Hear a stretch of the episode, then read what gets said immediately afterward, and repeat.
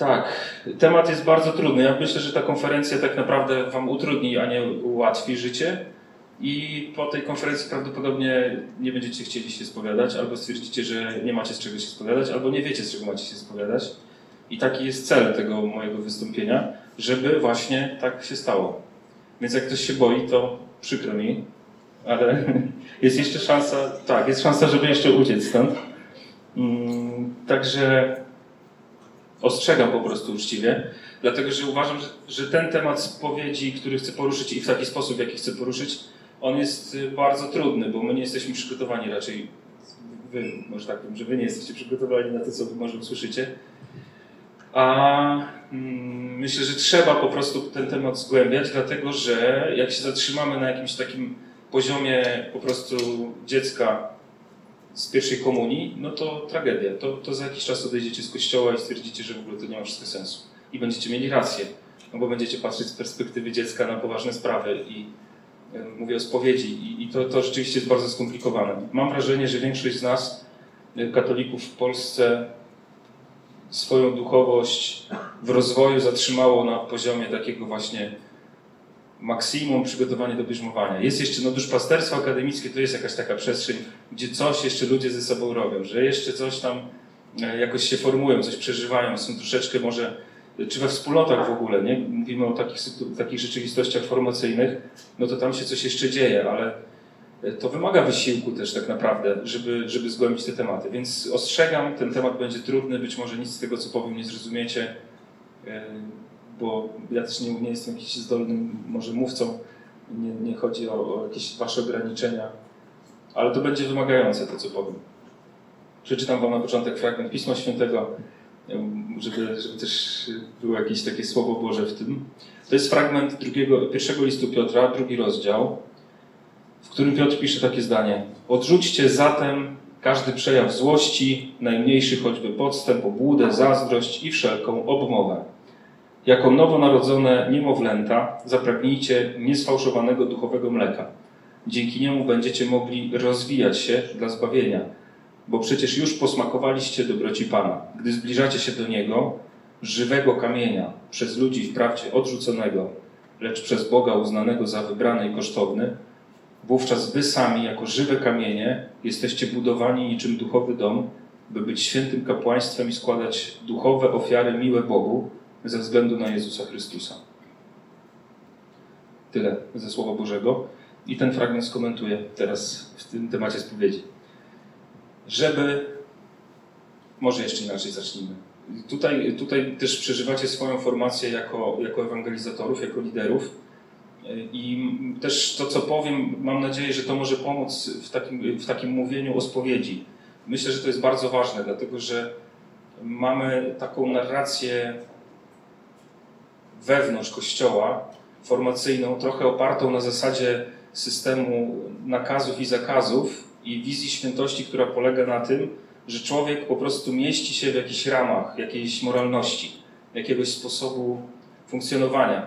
Generalnie można by to powiedzieć tak, jak się wychowuje dziecko, że ma być grzeczne. Rodzic ma, jaką, rodzic ma jakąś wizję tego, co to znaczy grzeczne dziecko i go ustawia w tej ramce. Jak dziecko przekroczy ramkę, to dostaje po, po łapkach, nie wiem po czym, po głowie.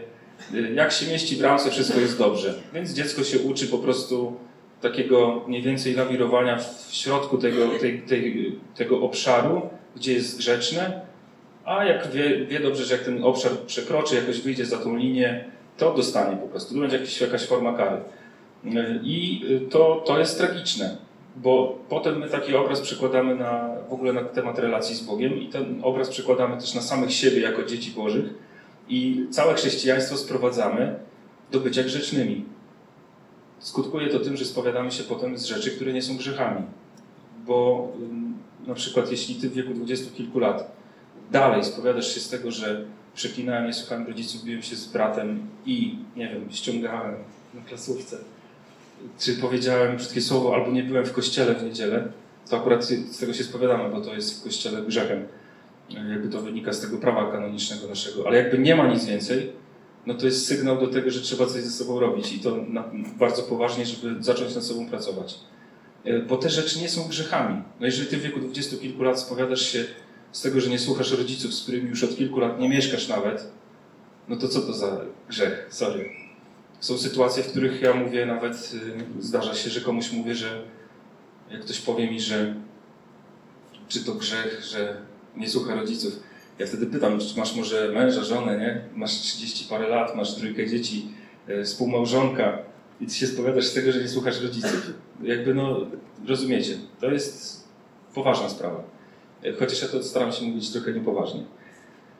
Ale można się zatrzymać na takiej spowiedzi. Jeżeli tak się spowiada ośmiolatek, dziesięciolatek, dwunastolatek, to ja to rozumiem. Ale jeśli tak się spowiada już młody człowiek, który ma powiedzmy te 18 plus, no to coś tutaj nie gra. Bo to znaczy, że zatrzymał się w swoim życiu duchowym na poziomie tego dwunastolatka. A tutaj, y, dlaczego ja wziąłem ten fragment Pisma Świętego? Tu jest mowa o tym, że jesteśmy jakby tymi nowonarodzonymi niemowlętami, ale y, to pragnienie duchowego, prawdziwego mleka prowadzi do tego, żeby się rozwijać dla zbawienia. To jest słowo o dojrzewaniu. O dojrzewaniu.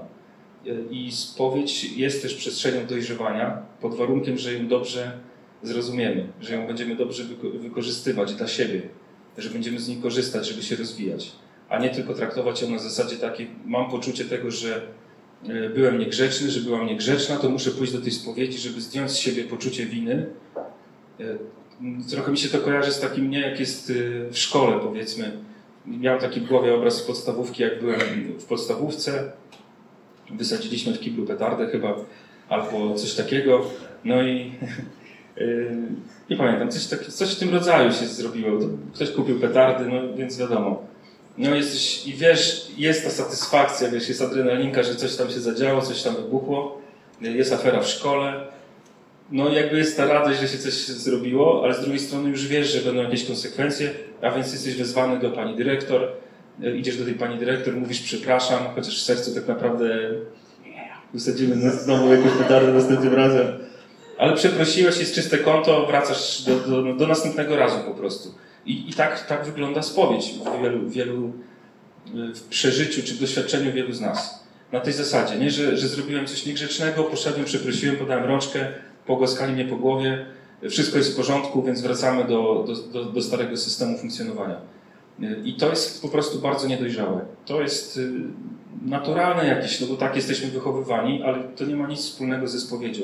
To nie ma nic wspólnego z doświadczeniem odpuszczenia grzechów to nie ma nic wspólnego z jakąś formacją chrześcijańską. To jest ciągle poruszanie się w tej, poruszanie się w tej przestrzeni byłem grzeczny, byłem niegrzeczny. A Pan Jezus, jak wiemy dokładnie, doskonale z Ewangelii, nigdzie nie powiedział grzecznymi bądźcie, jak ja jestem grzeczny. Nie ma czegoś takiego w Ewangelii.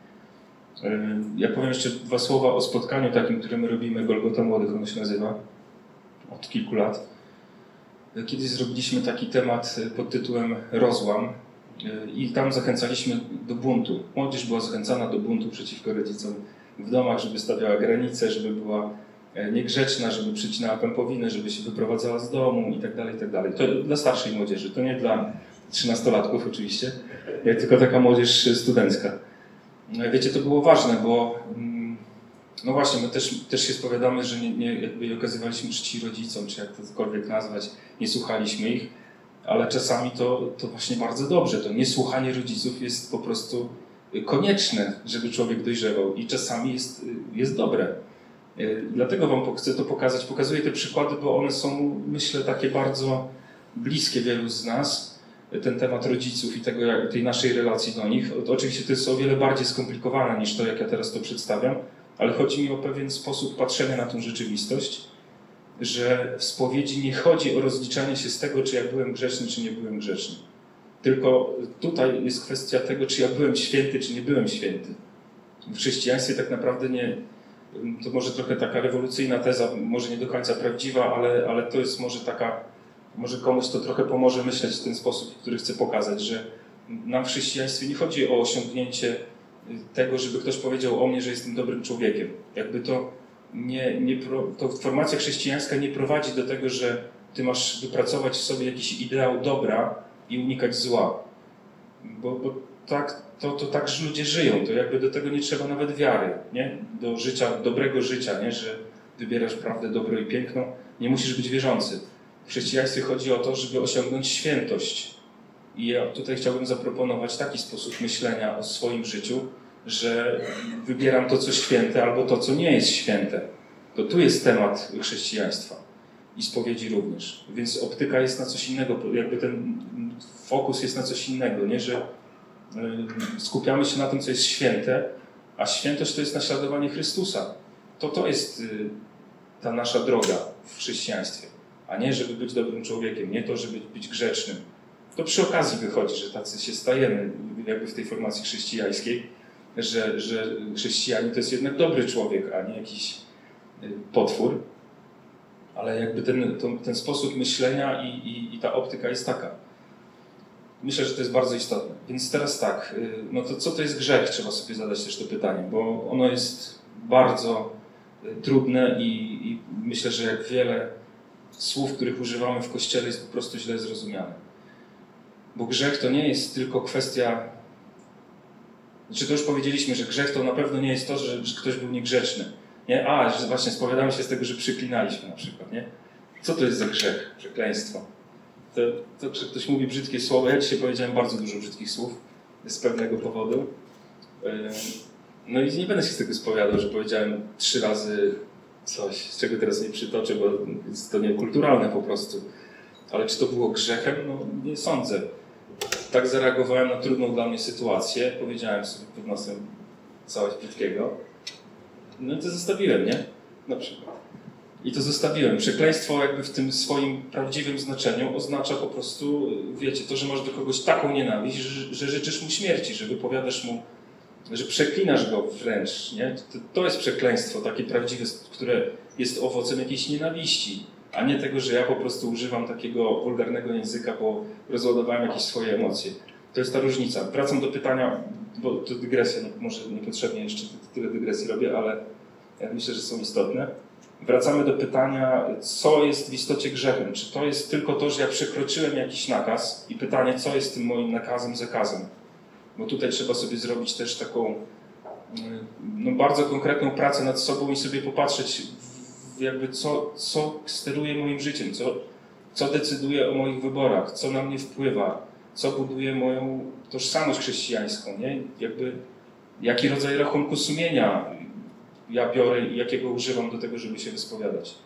To już dużo powie o tej spowiedzi naszej. A często te rachunki sumienia, które mamy, są no, według mnie jakieś dziwaczne, nie? Że, że jeśli ja tam czytam, mam się rozliczać z tego przed Bogiem, czy ja czytałem prasę katolicką, czy nie, no to sorry, to, co to za pytanie w ogóle jest? Nie? Czy tam jakieś, jakieś inne takie dziwne, dziwne rzeczy, które nie mają nic wspólnego z grzechem, one mogą jakoś dotyczyć mojej formacji chrześcijańskiej, jakiegoś takiego traktowania przeze mnie y, spraw, nie wiem, związanych z wiarą, kościołem i tak dalej, ale, ale to, nie, to nie są grzechy, no. to, to nie jest grzech, że ja nie czytam gościa niedzielnego czy przewodnika katolickiego. No sorry. Czy jeszcze jakichś innych mediów katolickich. Co jest tu w diecezji? Tygodnik idzie. To zależy właśnie, kogo się spowiadamy, bo jak księdza Henryka Zielińskiego, który jest redaktorem naczelnym, no to jest grzech. To jest grzech. No, tak. no tak, bo to, to, już są, to już są inne te. Ja to nagrywam, potem będzie to w necie. Albo wybrać. powiedział Zbyszek. powiedział, ja biorę to na siebie, wiesz, to, to spokojnie. Ale na, na nagraniu nie będzie wiadomo, kto to powiedział. Dobra, wracam do, do, tego, do tego ważnego zagadnienia, czyli tematu, co to jest grzech. Bo y, mam, jest, znaczy tak jest, że my myślimy na, na, zazwyczaj w pierwszym takim momencie, że to jest coś, co ja zrobiłem, coś złego, co ja zrobiłem, y, coś niegrzecznego, co ja zrobiłem, coś niewłaściwego, niekulturalnego, albo faktycznie naprawdę grzesznego. I, ale sprowadzamy to wszystko tylko do tego wymiaru jakiegoś konkretnego aktu, że coś było wykonane, coś zaistniało, to był grzech. Y, niektórzy, jak za bardzo się wkręcą trochę w ten temat, mają tendencję do przesadnego rozliczania się z tych grzechów. To się nazywa skrupulanstwem i, to rzeczywiście jest wielka, wielkie utrapienie dla kogoś, kto to cierpi, kto cierpi na to skrupulanstwo. To jest sytuacja, w której ktoś ma taką już y, neurotyczną potrzebę rozliczenia się z każdego, nawet najdrobniejszego grzechu i pójdzie do spowiedzi i będzie z kartką wyliczał, że Ostatni raz u spowiedzi byłem 172 godziny temu i w tym czasie 1784 razy wezwałem imienia Bożego nadaremno. 148 razy życzyłem komuś śmierci. 270 razy miałem nieczyste myśli. Coś tam, to wymyślam oczywiście, ale y, pokazuję wam, do czego prowadzi takie skrajne skrupulanstwo i skupienie na tym, żeby dobrze wypaść, żeby być grzecznym, żeby, żeby się utrzymać na tej fali, e, czy żeby utrzymać się w, tych, w tej ramce, nie? takiego właśnie pobożnego, grzecznego chrześcijanina. To, to prowadzi do nerwic czasami. I, i to, tego się nie wyleczy spowiedzią, tylko trzeba czasem pomocy terapeuty i, i to też o tym jeszcze powiem. Co to jest więc ten grzech? Y, chcę powiedzieć, że to nie jest tylko kwestia czegoś, co ja zrobiłem świadomie, dobrowolnie. Jeśli mówimy o grzechu śmiertelnym, to w ciężkiej materii, bo, bo tak najczęściej myślimy o grzechu, że to jest coś, co ja zrobiłem, ale chcę Wam pokazać, że, że grzech to jest po prostu pewna kondycja człowieka. Jeśli mówimy o grzechu pierworodnym, to jest, coś, to jest to coś takiego, co ma na nas wpływ. Jak wiemy, w chrzcie jesteśmy z, tego, z tej niewoli grzechu, z tej winy grzechu y, pierworodnego odkupieni, uwolnieni, ale pozostają pewne skutki tego grzechu. Takiego pęknięcia, którego my doświadczamy, którego doświadczamy od dziecka. Y, I te skutki grzechu pierworodnego, one są bardzo od nas widoczne. Y, za chwilę też będę chciał to pokazać. I kiedy mówię o sobie, że jestem grzesznikiem, to nie dlatego, że ja mam na koncie nie wiadomo ile złych uczynków, nie, że jestem jakimś przestępcą, nie wiem, narkomanem, zabójcą, mordercą, nie wiadomo kim, no bo akurat tak się składa, że nie jestem. Tak, można inne rzeczy mi zarzucić, ale nikogo nie zabiłem e, jak do tej pory.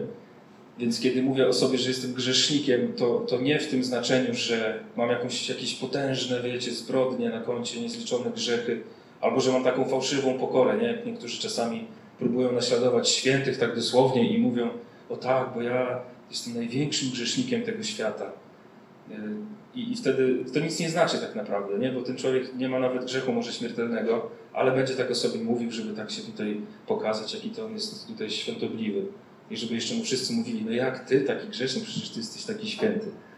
To nie o coś takiego chodzi, tylko kiedy ja powiem o sobie grzesznik, to, to znaczy to dla mnie zrozumienie tego, że ja jestem człowiekiem uszkodzonym, że ja jestem człowiekiem w jakiś sposób wewnętrznie pękniętym, że to, co mówi święty Paweł, bardzo pragnę dobra, ale narzuca mi się zło. Łatwo przychodzi mi pragnąć dobra, ale wykonać nie. Nieszczęsny człowiek, kto mnie wyzwoli z ciała, co wiedzie do tej śmierci, co wiedzie ku śmierci. To Paweł pokazuje to pęknięcie w człowieku bardzo wyraźnie. To też jest w liście Pawła Mm, chyba do Efezjan, teraz nie, nie, pamiętam, ale też jest mowa o tym, o tym pęknięciu w człowieku, o murze, który dzieli ludzkość jakby na dwie części. To, to też tak można interpretować, że to jest taki mur, ten grzech, ten skutek grzechu pierworodnego, który serce człowieka dzieli na dwie części i sprawia, że, że to człowiek staje się swoim własnym największym wrogiem. Y, czego dotyczy to pęknięcie? Jak popatrzymy na, na historię grzechu pierworodnego, którą doskonale wszyscy znamy, to, to łatwo odkryjemy, że tam chodzi o zniszczenie harmonii, którą stworzył Bóg. I tu nie chodzi o to, że Bóg wszystko pięknie poukładał na niebie i pokolorował, stworzył zwierzątka i Adam i Ewa tak fajnie wszystko żyli, tylko chodzi o wymiar relacji, że to, co zostało zniszczone przez grzech pierworodny, to jest umiejętność przyjmowania i oddawania miłości przez człowieka. I to jest y, grzesznik. Grzesznik to jest ktoś, kto, kto odkrywa po prostu w sobie bezsilność wobec tego, że nie potrafi kochać, że chce i nie umie, że chciałby, w swoim sumieniu doskonale rozumie i odkrywa, jak to powinno działać i wie doskonale, przecież my to wszystko wszyscy wiemy, o czym ja mówię. To nie są jakieś wielkie odkrycia. To samo w relacjach, że, że wiemy, że źle się zachowujemy wobec kogoś, nie? że wiemy, że powinniśmy komuś przebaczyć, że jest w nas potrzeba pójścia i poproszenia o przebaczenie, bo kogoś skrzywdziliśmy. Ale my to wiemy, że tak powinno to zadziałać, że to, że to byłoby dobre, że to byłoby właściwe. No bo tak jesteśmy stworzeni przez Boga, ale robimy coś kompletnie odwrotnego. Nie? Jakby odmawiamy przebaczenia, mrozimy się, nie rozmawiamy, kar karamy się nawzajem, karzemy. Karamy czy karzemy? Nie wiem. Karzemy? Karzemy się. Ciche dni, nie odpowiadam odpisuję za pół godziny, a nie jak zwykle po 10 sekundach na Messengerze. Albo za 3 dni. To już jest po prostu jak... y, to już jest ciężka kara, prawie kara śmierci. Kropka nienawiści. Nie? Są metody, znamy to doskonale. Nie? Obrażanie, celebrowanie swojego jakiegoś tam wielkiego cierpienia, wracanie ciągle do tego, jak ty mnie skrzywdziłeś i grzanie tego tematu w kółko. To jest właśnie to. to o, tym, o takim czymś mówimy. To jest to pęknięcie, to jest to bycie grzesznikiem. Przepraszam za, może za, za utwór, do którego się odwołam teraz, ale jest taka, nie wiem jak to nazwać, artystka to za duże słowo, twórczyni, która się nazywa Jak Leosia, nie wiem czy kojarzycie. I ja nie, nie chcę promować jej sztuk. Ja przesłuchałem ze względu na to, że pracuję dużo z młodzieżą, więc zapoznałem się z jej twórczością. Jest to bardzo prymitywne, proste. Tam chodzi tylko o seks, narkotyki i picie alkoholu. To nie jest jakieś... Ja mogę takie piosenki napisać, wiecie, dużo mogę takich piosenek napisać. Nie jest jakoś trudne. Ale jest jedna piosenka, bardzo ciekawa, z jakimś takim e, chłopcem młodym, który, z którym ona razem to śpiewa. E, utwór jest, ma tytuł Boję się kochać, może to kojarzycie. Taka piosenka, w której jest pokazana sytuacja, o której mówię, że e, to boję się kochać. To jest jakby sedno sprawy. To jest sedno sprawy, że to jest grzesznik, to jest ktoś, kto boi się kochać. Tam jest taki tekst nawet, że jakby wszystko się fajnie zgrywa, dopóki tam się bawimy, jest impreza, jest alkohol, idziemy ze sobą do łóżka, ale zniknie, zniknę niż nim się obudzisz. Jakby ten moment, kiedy my mamy wejść w relację, spojrzeć sobie w oczy na trzeźwo, nie w, tym, w takiej adrenalinie, nie w jakichś emocjach, nie w jakiejś takiej, no nazwijmy to, szeroko pojętej ekstazie, tylko mamy się spotkać jak człowiek z człowiekiem, jak mężczyzna z kobietą.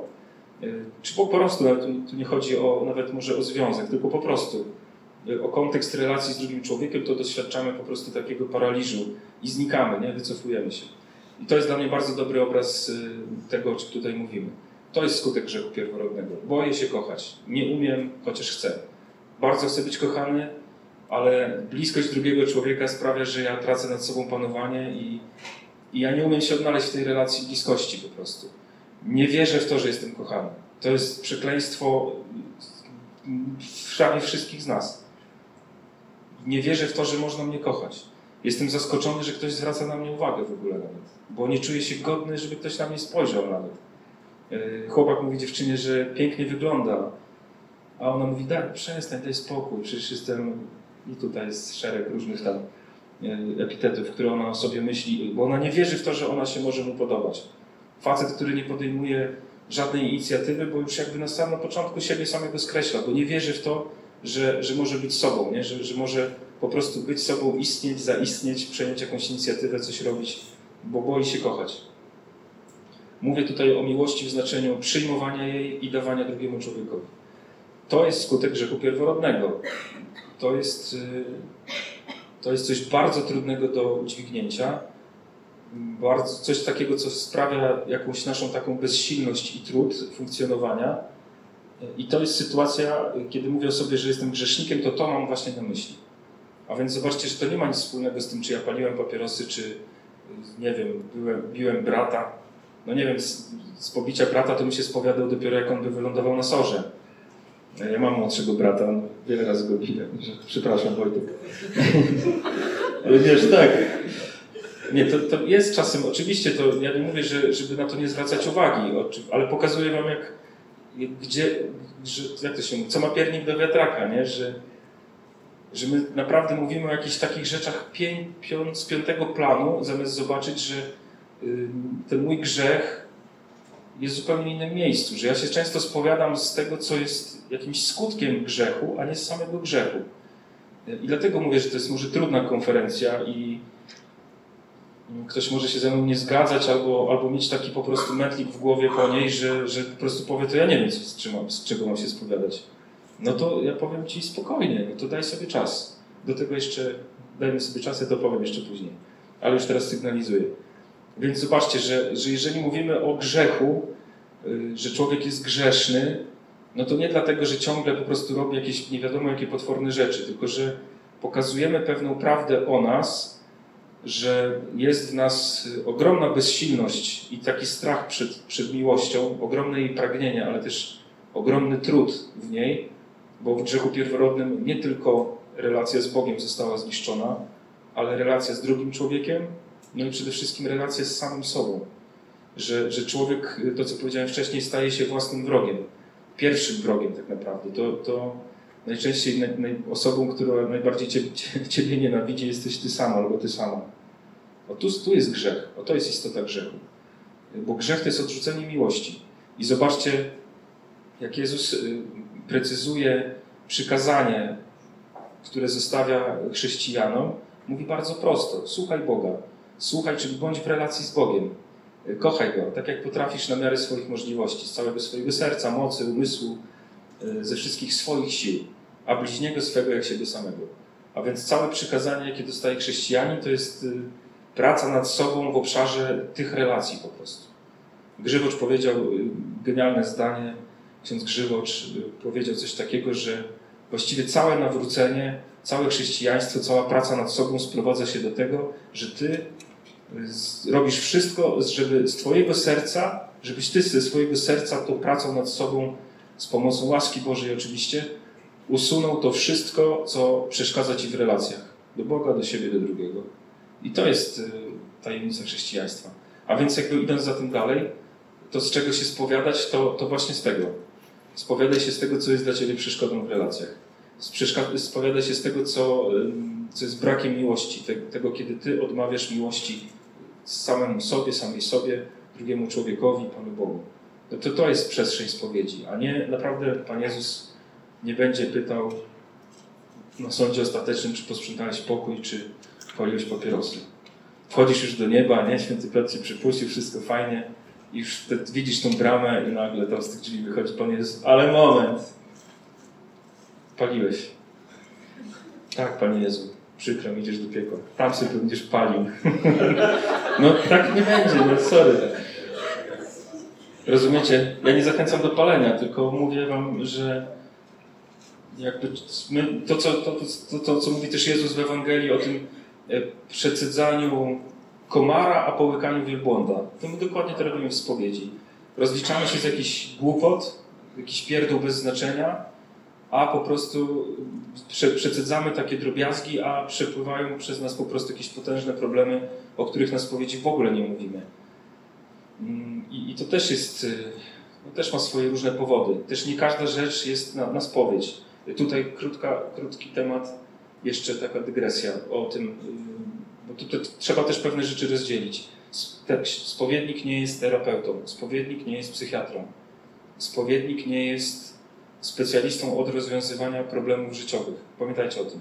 Zadaniem spowiednika jest to, żeby dał ci odpuszczenie grzechów, żeby dał ci rozgrzeszenie, krótką naukę, pouczył cię po prostu parę słów o Ewangelii, o Panu Bogu, o twojej relacji z Bogiem ale nie oczekuj od niego, że on y, da ci narzędzia, takie jak może dać ci terapeuta, albo że przepisze ci receptę z psychotropami na depresję, albo cokolwiek takiego. My czasami od księdza oczekujemy tego, że on uzdrowi całe nasze życie przez sakrament pokuty i pojednania, ale tak się nie stanie. Y, spotkacie się, już na pewno się spotkaliście, jestem pewien, y, z dzieciakami, młodymi ludźmi bardzo, może macie swoje, swoje osobiste też takie doświadczenie, różnych zaburzeń zdrowia, takich kryzysów zdrowia psychicznego, różnych zaburzeń, chorób psychicznych. Nie? Dzisiaj dzieciaki się diagnozuje, nie wiem, w wieku 8 lat już z depresjami. Ja nie wiem, jak to jest możliwe, ale, ale tak bywa. E, nastolatki są już doświadczone takimi chorobami, że to się nie mieści w głowie. Problem dzisiaj polega na tym, że ludzie w moim wieku, starzy już tacy, którzy są ich rodzicami, myślą, że da się dziecko wyleczyć noweną do świętego Józefa. Nie? I to jest koszmar, bo nie wolno tego łączyć. Jakby, jak masz sraczkę, to nie, nie wysyłasz człowieka do spowiedzi i się wyspowiadaj, to ci przejdzie. No nie, tylko bierzesz węgiel, czy tam coś się tam bierze i idziesz do, czy idziesz do lekarza, jakaś inna choroba, przepraszam, nie wiem czemu powiedziałem o tej chorobie, jakoś mi tak przyszło do głowy, no ale masz jakąś idziesz chorobę, to idziesz do lekarza, a nie do księdza, żeby yy, cię wyleczył. To nie jest szaman jakiś. Ksiądz może dać ci sakrament namaszczenia chorych, oczywiście, że tak ale to nie jest lekarstwo, które cię leczy z tego. Jeśli chorujesz na cokolwiek, mówię tutaj na cokolwiek łącznie z chorobami psychicznymi, y, typu na przykład depresja, typu y, myśli samobójcze, typu różnego rodzaju nerwice, idziesz do specjalisty od tych rzeczy, a nie do księdza, bo ksiądz cię z tego nie wyleczy. Trzeba sobie to jasno powiedzieć. Czasami w nadzwyczajnych sytuacjach y, są takie, takie rzeczy się zdarzają. No, że Pan Bóg zadziała w sposób bardzo spektakularny i na spotkaniu jakimś uwielbieniowym jakiś charyzmatyk nałoży na ciebie ręce i doświadczysz uzdrowienia. Ja nie kwestionuję tego. Cuda się zdarzają i też, też byłem ich świadkiem, ale generalnie taka droga zwykła, prosta, kiedy nie mamy żadnego charyzmatyka e, pod ręką, to po prostu idziemy do lekarza. I wiecie, to jest bieda tych dzieciaków, ja to widzę wielokrotnie od lat, że tną się, chorują, zabijają się, mają próby samobójcze, a rodzice są we mgle. Rodzice po prostu nie wiedzą, jak reagować, bo ich to przerasta. Ja to rozumiem, że ich przerasta. Mm, tylko, że jak rodzic mówi dziecku, że idź na różaniec, za mało się modlisz, idź do spowiedzi, nie? To, to, to nie pomaga, to nie jest ścieżka uzdrowienia takiego człowieka. Więc ja też przed tym przestrzegam w jakiejś ewangelizacji, y, czy, czy w jakimś takim świadectwie, znaczy w sensie takiego prowadzenia, mówienia o spowiedzi, że, że to jest sakrament uzdrowienia, mówimy o tym, ale to jest przede wszystkim uzdrowienia tego, tej przestrzeni miłości w człowieku, a nie takiego magicznego myślenia, że, że tu jest jakiś szałam w tym konfesjonale, że coś tam powie, zaczaruje, nałoży rękę i już jest wszystko dobrze, już nie masz nerwicy, już nie masz depresji. No, to tak nie działa. To trzeba też podchodzić do tego dojrzale i świadomie. I ja to też bardzo, bardzo mocno podkreślam. Spotkacie księży, którzy powiedzą, że mm, depresja to jest wymysł psychologów, że, że prawdziwy chrześcijanie, bo Chrystus zmartwychwstał, alleluja, jesteśmy z tego powodu pełni radości. Jak możesz mieć depresję? Zwariowałeś? Gadasz jak chory psychicznie. Przepraszam wszystkie osoby chore na depresję, e, ale takie, ja słyszałem takie rzeczy, zambony. To, ja mówię to autentycznie, ja słyszałem to na własne uszy zambony, coś takiego. E, I, i to, jest, to jest herezja po prostu. To jest myślenie głupie i złe, szkodliwe, bo osoba chora na depresję, która była na tej samej mszy, ona powiedziała, że, że gdyby jakby nie, nie, nie, słyszała innych kazań, to by już nigdy więcej nie, nie wróciła do kościoła. E, także no, to trzeba naprawdę bardzo mieć tego, taką jasną świadomość i nie wolno widzieć e, w medycynie, w jakichś współczesnych metodach, mówię o poważnej medycynie, o psychiatrach, o psychologach, którzy, którzy poważnie traktują swoje, swoje zadanie i leczą ludzi przez leki, przez terapię. Nie można w tym widzieć jakiegoś działania, wiecie, szatana. E, bo tak niektórzy, niektórzy na to patrzą i też taki jest czasami przekaz w Kościele. Ja się temu bardzo sprzeciwiam. E, tym bardziej, że też mam do czynienia z osobami chorymi na depresję i, i wiem, jak to wygląda z ich strony. To, to, co mówię, to jest od nich. Że w depresji też e, można odnaleźć Pana Boga i w depresji też można przy braniu leków normalnie rozwijać swoje życie chrześcijańskie, swoje życie duchowe. Znam osobę, która dzięki chorobie w ogóle, dzięki temu, jak przeżywała tę depresję, jakby powróciła do Pana Boga, wręcz dosłownie. To, to w tym zmaganiu z chorobą ta, ta ścieżka wiary, ta, ta, duchowość stała się dla niej takim jakby dodatkowym lekarstwem, ale spowiedź, modlitwa nie zastąpi leki, leków i terapii. To, to trzeba jasno, jasno mówić, szczególnie jeżeli macie do czynienia z nastolatkami. To na tym etapie życia, jak ktoś powie takiemu dzieciakowi, który ma 16 lat i ma myśli samobójcze, że on się za mało modli, to jest katastrofa bo to jest kolejny element takiego, wiecie, kolejny kamyczek do wiaderka z napisem poczucie winy, jestem beznadziejny, najlepiej by było, gdyby mnie nie było. E, to, to, to tak działa. A więc spowiedź, to, spowiedź jest od zupełnie innej przestrzeni. E, słuchajcie, o tak, wracam do tego tematu grzechu. Więc y, odkrycie tego w sobie, takiej, takiej y, tej całej przestrzeni pracy nad sobą, ono jest bardzo istotne i to wielu świętych powtarza o takie zdanie, że prawdziwe życie duchowe zaczyna się od poznania siebie. Prawdziwe życie duchowe zaczyna się od poznania siebie. I rachunek sumienia, który prowadzi do tego, że ty, ty poznajesz siebie w prawdzie, y, widzisz y, swój, swój sposób funkcjonowania, jesteś świadoma, dlaczego tak się zachowałaś, a nie inaczej, że wiesz, jakie są Twoje rany, że dochodzisz do momentu, w którym masz taką wolność serca, że, że wiesz, że z tobą nie wszystko jest w porządku, bo z nikim z nas nie jest wszystko w porządku.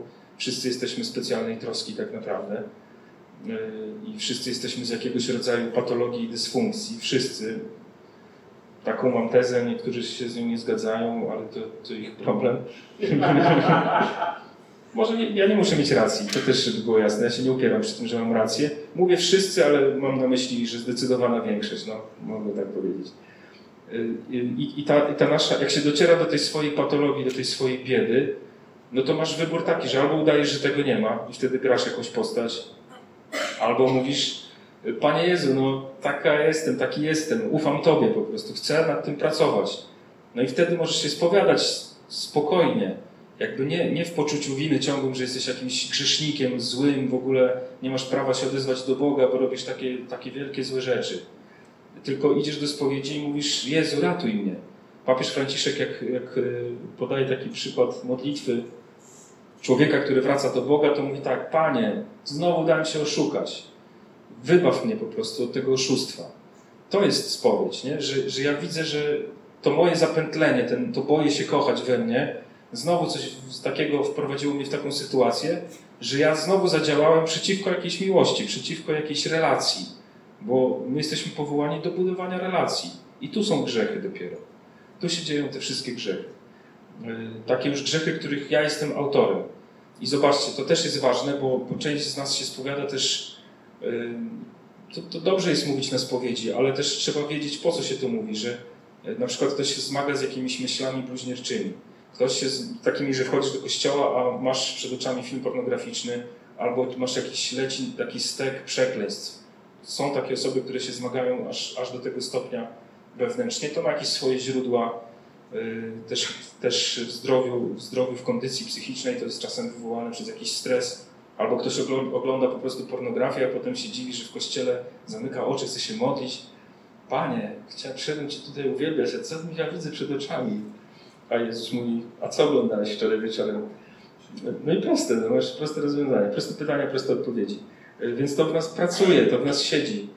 E, chodzi mi o to, że czasem się w nas dzieją rzeczy. Myślę dalej o, o, o takich zachowaniach autodestrukcyjnych różnego rodzaju, gdzie nie masz kontroli nad tym, co myślisz, co jest w twojej głowie, myśli samobójcze, czy one są grzechem, czy nie.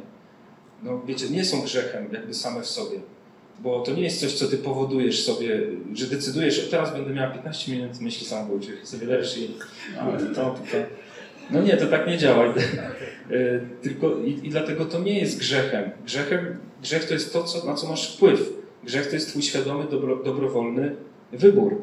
Więc jakby nie ma konieczności spowiadania się z grzechów, z, z myśli samobójczych, czy z myśli takich, e, no, takich które no, są nie do opanowania w żaden sposób albo powstają samorzutnie. Warto o tym powiedzieć po prostu, żeby, żeby mieć takie, taką, takie poczucie, taką, żeby to zrobić z wiarą na zasadzie, że oddaję to Panu Bogu. Y, ale nie na zasadzie, że ja teraz nie mogę iść do Komunii Świętej, na przykład. Więc zobaczcie, jak to jest wszystko skomplikowane. Trzeba się uczyć też to nazywać, rozdzielać, uczyć się no, badać te swoje serce, widzieć, co ja prowokuję, a czego ja nie prowokuję co jest ode mnie, co nie jest ode mnie. I nie bać się szukać pomocy po prostu u specjalistów, jeśli widzicie, że coś was przerasta. Mam na myśli terapeutów, mam na myśli psychologów, mam na myśli psychiatrów, bo oni też pomagają bardzo, bardzo mocno jakby człowiekowi odzyskać samego siebie dla siebie z powrotem. Bo, bo to, to, jest jakaś taka istota terapii i, i, tego, i leczenia farmakologicznego. To się bardzo miesza. Jak ksiądz próbuje udawać psychiatrę i was leczyć i robić wam terapię, zostawcie takiego księdza. To nie jest zadanie księdza. Zadaniem księdza jest dać rozgrzeszenie.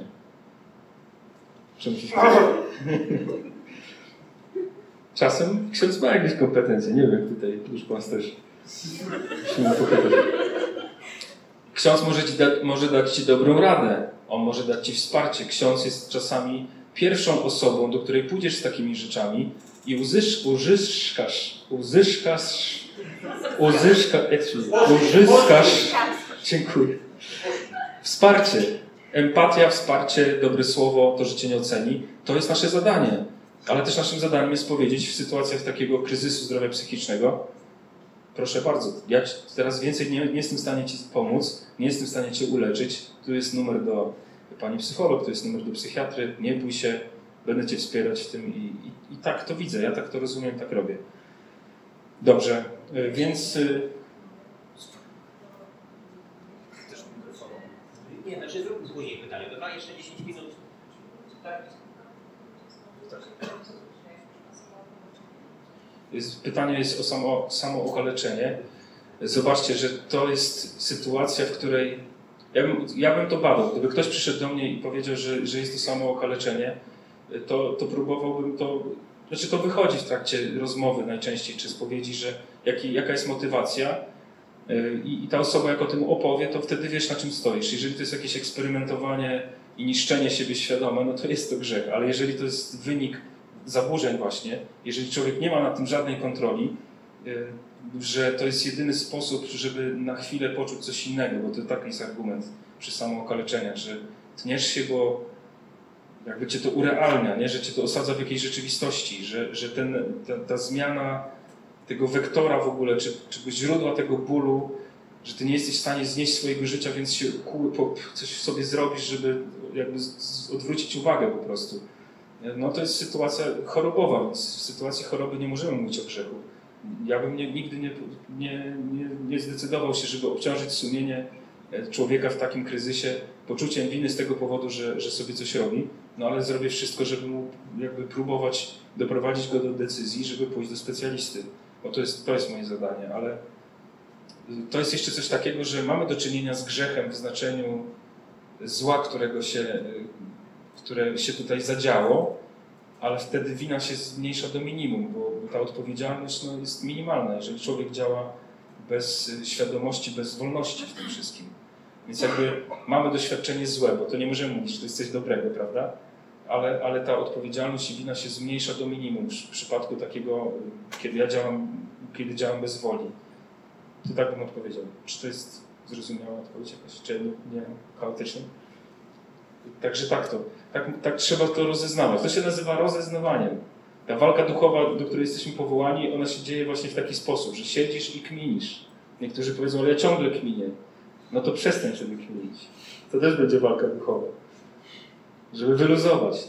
Naprawdę dla niektórych po prostu wyluzować to jest zdobycie szczytów jakichś Himalajów duchowych, nie? To jest naprawdę bardzo istotna rzecz. Także, dobra, co dopiero zacząłem tak naprawdę. Ale widzę, że już muszę kończyć. Spoko, mów, Żebyś nie musiał się wiesz, tak cały czas wyginać. O, dzięki. Dzięki, dzięki. Mam, mam nadzieję, że to jakoś jest jasne. Czyli podsumowując troszeczkę, y, proponuję myślenie o świętości i o, o jakby kontekst tego, tej świętości, tego grzechu, nie to koniecznie dobro i zło, że to chrześcijaństwo to nie są nakazy i zakazy, tylko życie w perspektywie relacji różnego rodzaju. A jeszcze dwa słowa o tym. Myślę, że to też jest ważne, bo z czego się spowiadać? Jak się spowiadać? Słuchajcie, im bardziej konkretnie się spowiadacie, tym lepiej. Y, jeżeli chcecie uniknąć pytań od księdza na spowiedzi, to mów po prostu prosto, krótko i na temat. Bez poezji, bez jakiegoś tam kontekstów, bez, nie trzeba nawet tego często księdzu mówić, bo on ma rozgrzeszyć cię z grzechów, a nie znać szczegóły tego, co tam się działo. To, jak księdza to interesuje, to trzeba go zapytać, to jego trzeba zapytać, a czemu księdza w ogóle interesuje? Jak zapyta za bardzo. Dobra, już przechodzę, mówię tak, trzeba spowiadać się konkretnie, nazywać rzeczy po imieniu, bo to jest największa, chyba najbardziej, najwięcej stresu to powoduje. I to w sytuacji jeszcze dodajmy, że chodzi mi o grzechy z tej, z tej przestrzeni seksualnej, bo to są najtrudniejsze grzechy i tutaj robimy najwięcej grzechów ciężkich, z których potem najtrudniej się spowiadać. I tu można by godzinami o tym opowiadać. Ja tylko powiem krótko jeszcze raz, że jak idziecie do spowiedzi, to nie mówcie, że zgrzeszyłem grzechem nieczystym. Bo wiecie, tu rozpiętość, jak ksiądz usłyszy w konfesjonale grzech nieczysty, to rozpiętość jest taka, że zaczynamy od tego, że ktoś nie posprzątał pokoju, nie mył się dwa tygodnie. No tak ludzie rozumieją to. Albo, że gdzieś coś popatrzył, albo, że coś zrobił, albo, że dotknął siebie, albo dotknął kogoś, albo, że pomyślał o czymś, albo, że potem już, już poważniejsze rzeczy wchodzą, typu właśnie pornografia, masturbacja, potem wchodzimy w wszystkie takie seksualne doświadczenia, czułości, nieczułości, seksu, plus jeszcze tam inne, inne perspektywa y, różnych rzeczy, które mogą się w tym mieścić, ale nie będę ich wymieniał może, żeby nikomu nie podsuwać pomysłów. Ksiądz w konfesjonale słyszał wszystko. Pamiętajcie o tym, co człowiek jest w stanie wymyśleć, więc nas nic już nie zaskoczy. To może taka podpowiedź, jak ktoś się wstydzi. To naprawdę księdza nie ruszy, że powiesz, że dobra, nie, bo mi strasznie... Przepraszam. Oj, strasznie głupie żarty przychodzą teraz do głowy. Ale chodzi mi o to, że zobaczcie, jak mamy takie spektrum, jak mówisz o czystości, to powiedz konkretnie, nazwij po imieniu to wszystko, to często nie będzie musiał pytać. To dla księdza naprawdę też jest krępujące dopytywanie, a my mamy taki obowiązek też konfesjonalny, żeby wiedzieć, z czego cię rozgrzeszam też, nie? To, to jest istotne. Więc y, nie mów, że tam jest nieskromne, czy tam jakieś nieczyste, tylko powiedz, no była masturbacja, nazwij to po imieniu y, i tyle, no jejku. To, to też nie jest najgorszy grzech na świecie. Niektórych to blokuje totalnie na długo w konfesjonale, bo poczucie winy z tym związane jest potworne, jest ogromne, a potem jeszcze idziesz do konfesjonału. Nie daj Boże, jeszcze była jakaś e, strasznie kiepska sytuacja, bo ksiądz cię nakrzyczał albo coś powiedział i ty się czujesz po prostu fatalnie. Ja też to rozumiem oczywiście.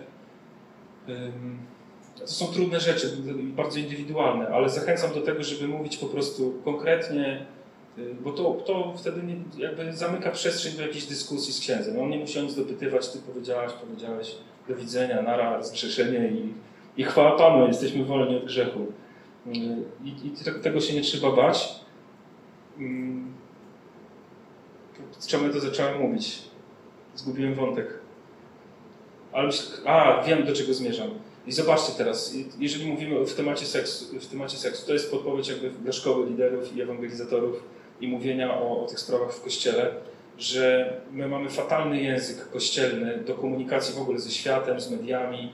Y, my duchowni jesteśmy tragiczni pod tym względem, bo my używamy języka, wiecie, z jakiś y, z XIX wieku, z dworków szlacheckich, którego nikt już w Polsce nie używa i nie rozumie, oprócz wąskiego grona duchownych, którzy rozumieją samych siebie i tak to wygląda. I znalezienie mówienia, jeszcze teraz, i teraz mów o seksie do, do 16-latków, językiem z XIX wieku.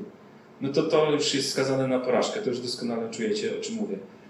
Jedną podpowiedź chciałem dać, która mi się wydaje w jakiś sposób, mi pomaga mówić na przykład o temacie całego tego wielkiego zagadnienia seksu przedmałżeńskiego i dlaczego Kościół mówi, że to jest grzechem. Przecież my się kochamy. Dlaczego Kościół zabrania? Yy, albo coś tam, bo trzeba się sprawdzić, bo coś tam, bo coś tam. Jeżeli zostaniemy tylko na, na temacie dobro, zło, to będziemy wymyślać ciągle te metafory, jakieś kolejne brudnej szklanki, nadgryzionych jabłek i innych takich y, rzeczy. Ale to jest za mało i dzisiaj się z tego będą śmiać po prostu. Jak wyjdziesz z taką nauką, że to Bóg tak powiedział, to, to będziemy po prostu wyśmiani. I dlatego uważam, że musimy szukać naprawdę głębokiego uzasadnienia tego tematu. Wydaje mi się, że jednym z takich, y, z takich odpowiedzi jest po prostu kwestia sakramentu. A więc znowu nie, że to jest dobre, czy to jest złe, no bo mówimy, seks jest piękny, seks jest święty, to Pan Bóg to stworzył przecież, żeby się małżonkowie cieszyli. Y, a jak to robić, to to jest złe. I potem zaczyna się, no, no jest, często tak jest, no, że no nie wiem czy często, nie mam żadnych badań, ale zdarza się, że ktoś tej, tej czystości nie dotrzyma, zaczyna współżycie przed ślubem y, i ono trwa na przykład 2-3 lata, jest związane z głębokim poczuciem winy, spowiadasz się z tego, no i potem jest ślub, a tu się nic nie zmienia, bo ty dalej masz poczucie winy i myślisz, że to jest grzech. Y, I, no i faktycznie, no, zobaczcie teraz znalezienie tego umiejętnego mówienia o tym, żeby ludziom nie, nie, nie zohydzić po prostu wiary, no nie wiem jak to powiedzieć, żeby, nie, żeby pokazać jakby sens tego, tej, tej czystości, to wydaje mi się, że to jest kwestia właśnie sakramentu, mówienia o sakramencie. Tak jak ja nie mogę, tak jak nie wiem, wy, wy mnie nie wyspowiadacie, wy mnie nie wyspowiadacie, bo nie macie sakramentu kapłaństwa, tak jak ja, tak ja nie mogę e, iść do łóżka z żadną kobietą, bo nie jestem z nią związany sakramentem małżeństwa. Wydaje mi się, że takie spojrzenie dużo rozwiązuje w ogóle pytań w tym temacie.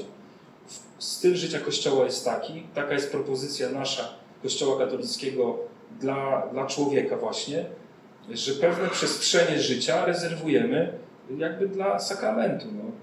To, to, że ja mogę spowiadać, to, że ja mogę odprawiać mszę świętą, jest, jest istotą sakramentu kapłaństwa, tak jak to współżycie y, seksualne jest istotą sakramentu małżeństwa. I, wtedy, I wtedy mamy tą optykę właśnie świętości i, i jakiegoś grzechu, a nie tylko dobra, dobra i zła. Jakby jest coś głębiej, jest coś więcej.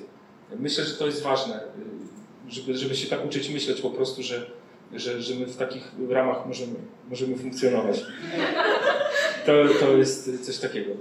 Także y, parę takich myśli, którymi się z Wami chciałem podzielić. Y, Zachęcam do tego, żeby, żeby sobie te tematy pogłębiać, czytać. Y, Nie bójcie się może mętlików w głowie, jaki ktoś będzie miał po tej konferencji, bo może tak być. Ja jak zrobiłem tą konferencję dla bierzmowanych, troszkę tam więcej przykładów dawałem, żeby im pomóc też się odnaleźć w tym, to, to jedna osoba mówiła, teraz zniszczył brat mój plan. Bo ja powiedziałem tak, jak chcesz dzisiaj przyjść do spowiedzi i mówić znowu to samo, co miesiąc temu, że przeklinałem, się z bratem, słuchałem rodziców, więc grzech nie pamiętam, to nie przychodź dzisiaj do spowiedzi. To daj sobie miesiąc, daj sobie dwa miesiące, pomódl się, proś Ducha Świętego, żeby pokazywał Ci, co naprawdę jest grzechem, gdzie jest, gdzie jest Twój problem prawdziwy, a nie jakieś tam bzdury. No i ludzie tacy bardzo młodzi, 16-15-latkowie mówią, przez brata nie, nie wiem, z czego się teraz spowiadać. Mówię, bardzo dobrze, bardzo dobrze, chwała Panu. E, Więc y, nie bójcie się tego. No ja wiem, że to jest może takie trochę, nie wiem, kontrowersyjne, czy, czy takie, o, już tak nikt nie powiedział jeszcze, ule. czasami tak słyszę. No to trudno, nikt nie powiedział, ja powiedziałem, to się z tym zmagaj teraz. E, Nie, nie musisz się ze mną zgadzać, ale zachęcam, żeby pójść, pójść po takiej no, linii dojrzewania, no, żeby poważnie to traktować, żeby naprawdę się zastanowić, czy to, z czego ja się spowiadam do tej pory, to naprawdę są grzechy, bo tak, tak naprawdę ten grzech może być y, ukryty w zupełnie innym miejscu niż mi się wydaje. I tu trzeba modlitwy do Ducha Świętego. To, to nie żart, to nie jakiś slogan, ale ta prośba do Ducha Świętego, żeby pokazywał mi tą przestrzeń grzechu we mnie, ona jest skuteczna, bo Duch Święty to będzie odsłaniać. Dlatego nie, tutaj naprawdę nie trzeba nic przyspieszać, nie trzeba się jakoś martwić, nie trzeba sobie dodawać jakichś więcej rzeczy, tylko czekać, żeby Pan Bóg też tutaj zadziałał y, i Tobie tą przestrzeń pokazał. Y, Dziękuję bardzo.